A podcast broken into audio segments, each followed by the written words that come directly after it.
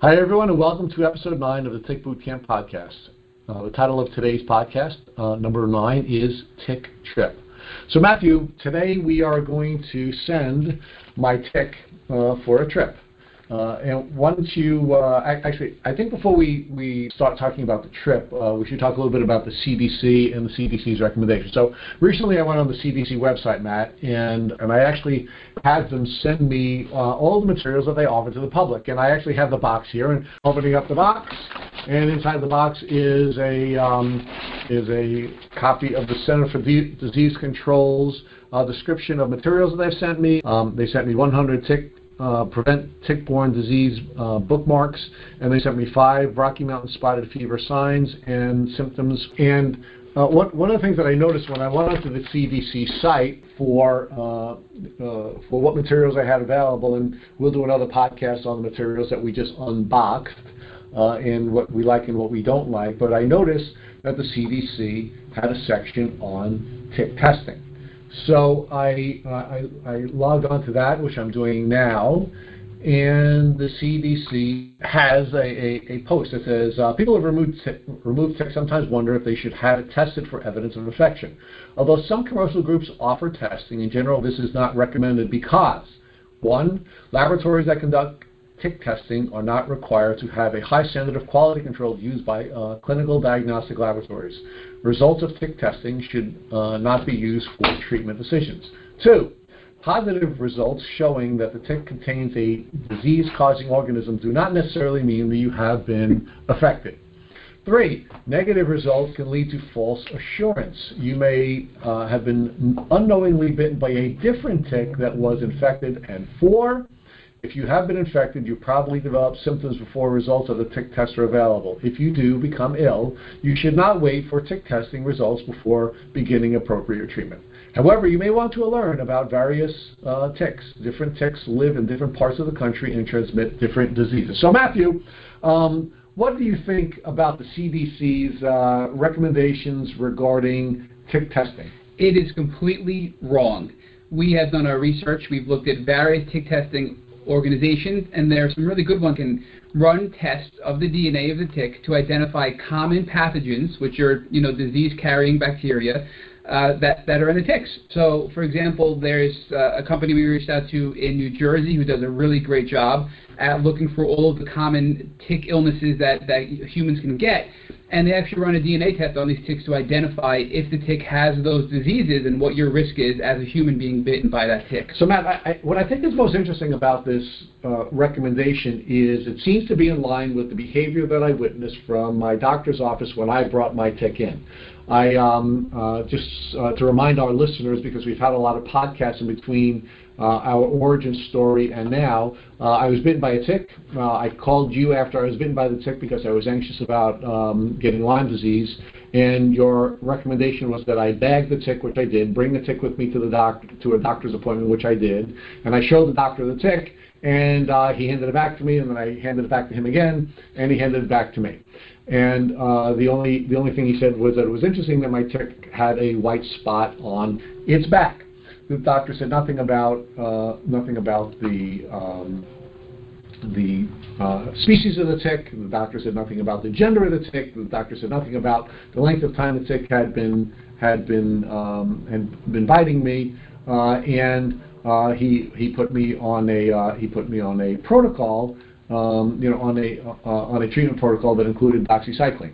He also uh, had me come back and he had me do a Lyme test several weeks later. So when we began our journey and we did our tick pick um, uh, podcast, what we uh, did is we sent a picture of the tick to the uh, tick encounter folks at the University of Rhode Island. They sent us back a wonderful report, which uh, shared some interesting information with us. Yeah. Uh, and Matt, you, I don't know if you have a copy of the report available.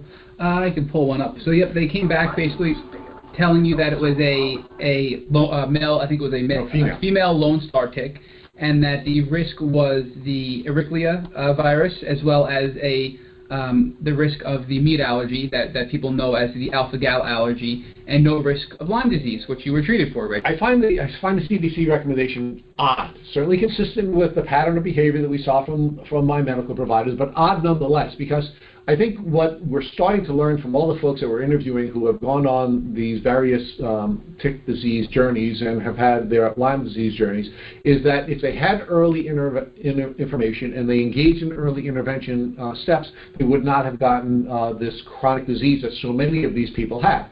Yet the tools which are available are. are. not tools that are that are being recommended uh, that right. we use. So I, you know, so my, my doctor did not uh, did not uh, know what species of tick I was bitten by, did not know what my risk of Lyme disease was, treated me uh, for Lyme disease, tested me for Lyme disease, and had he um, had he information that was easily available to him from the University of Rhode Island, he would have known that uh, that the Lyme disease test was unnecessary and the treatment protocol would have been different. So it is important that we empower ourselves with this information, and if we empower ourselves with this information, we are uh, we are more likely to make wise decisions because it really does seem like we're on our own when it comes to uh, when it comes to uh, tick-borne diseases, right? Tick-borne diseases. So, so, Rich, one of the things that I just no, noticed was I did a quick Google search while you were talking um, for for tick testing facilities, and 17 hours ago, this article was posted by ABC News that a Pennsylvania lab offers free tick testing. So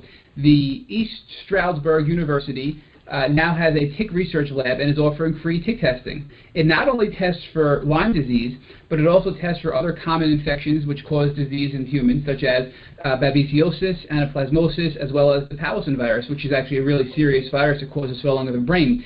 So these, these facilities exist. And death. And death, right. So these facilities exist. If you live in Pennsylvania, this is a free resource that has no cost to the residents of Pennsylvania. And it's something everybody should do, I think, my, eh, because it, it, gives them information they wouldn't have had without sending this away for, for testing their tick.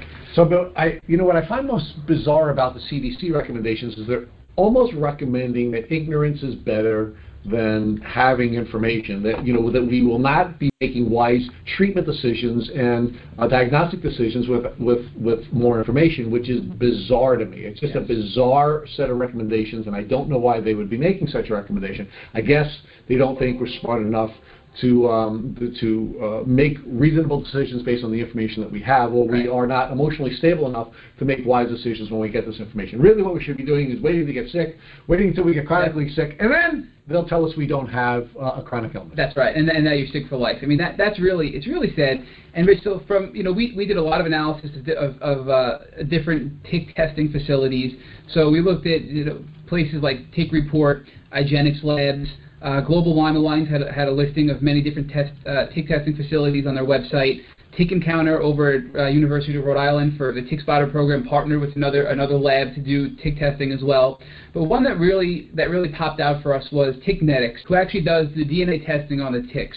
So we still have your tick, and we're going to send it out probably first thing Monday morning after this podcast.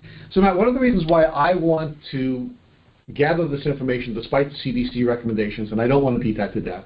But the reason I want to gather this information is one of the uh, lessons that I've learned over the course of the last couple of weeks with the podcast that we've done is that Lyme disease and other tick diseases are opportunistic diseases. We had we had several people tell us that they believe that the the, the time between bite and sickness was in some cases many years. Right. Uh, Dr. Fox today, who's one of the top Lyme educators in the country, believes that she was bitten many, many years before she was diagnosed with, with a tick disease. So my position is that I want as much information as possible, and I want to record this information so that if I begin to show signs of, uh, of an illness, that I have a now history of information that I can share with my healthcare providers, and I can make some, I can make decisions. Because the, it is a mistake to believe that you're going to get sick immediately. These are opportunistic diseases. These are diseases that, in many cases, our immune system is managing until our immune system cannot manage it,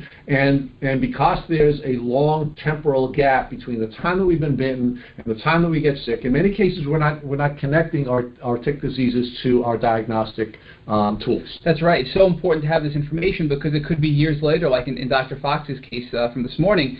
So by building this information, by having the report back from Tick Encounter, which is that free report based on the photo, by sending away the tick to a good lab like Ticknetics out in New Jersey, you're going to have that report back as to what diseases were, you know, carried by your tick. And if you do get sick three years down the road, and it is possibly a tick disease, you have a lot of information to bring with you to your doctor to make an informed decision based on what your treatment protocol should be to get better. So it's absolutely something we encourage all of our listeners to consider at the very least.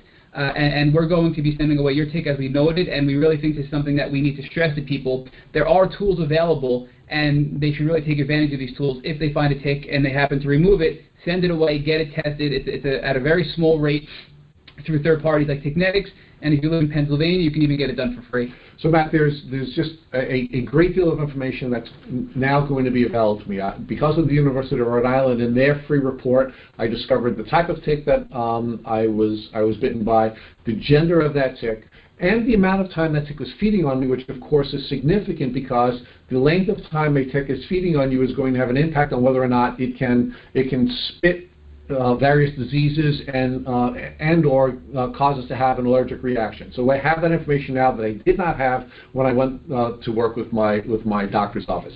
Now I'm going to be able to determine exactly what types of of um, uh, bacteria, bacteria and, and viruses and pathogens that are in the particular tick that had bitten me, and I can combine that information with the information that I received from the University of Rhode Island, and I'm going to be able to do that for less than $110. Of course, Matt, one of the, one of the main reasons that we decided that we were going to do this podcast is because although there was a lot of information about ticks, and although there was a lot of information about tick diseases on the internet and other places, there was very little actionable information. And what we want to do is we want to develop actionable information for folks so that they can very quickly decide what steps they should take in order to be able to protect themselves and their families from tick diseases. That's right. So, folks, I, I want to thank you again for listening to our podcast. I'm Rich Johannesson. I'm Matt Sabatello. And this is Tick Boot Camp.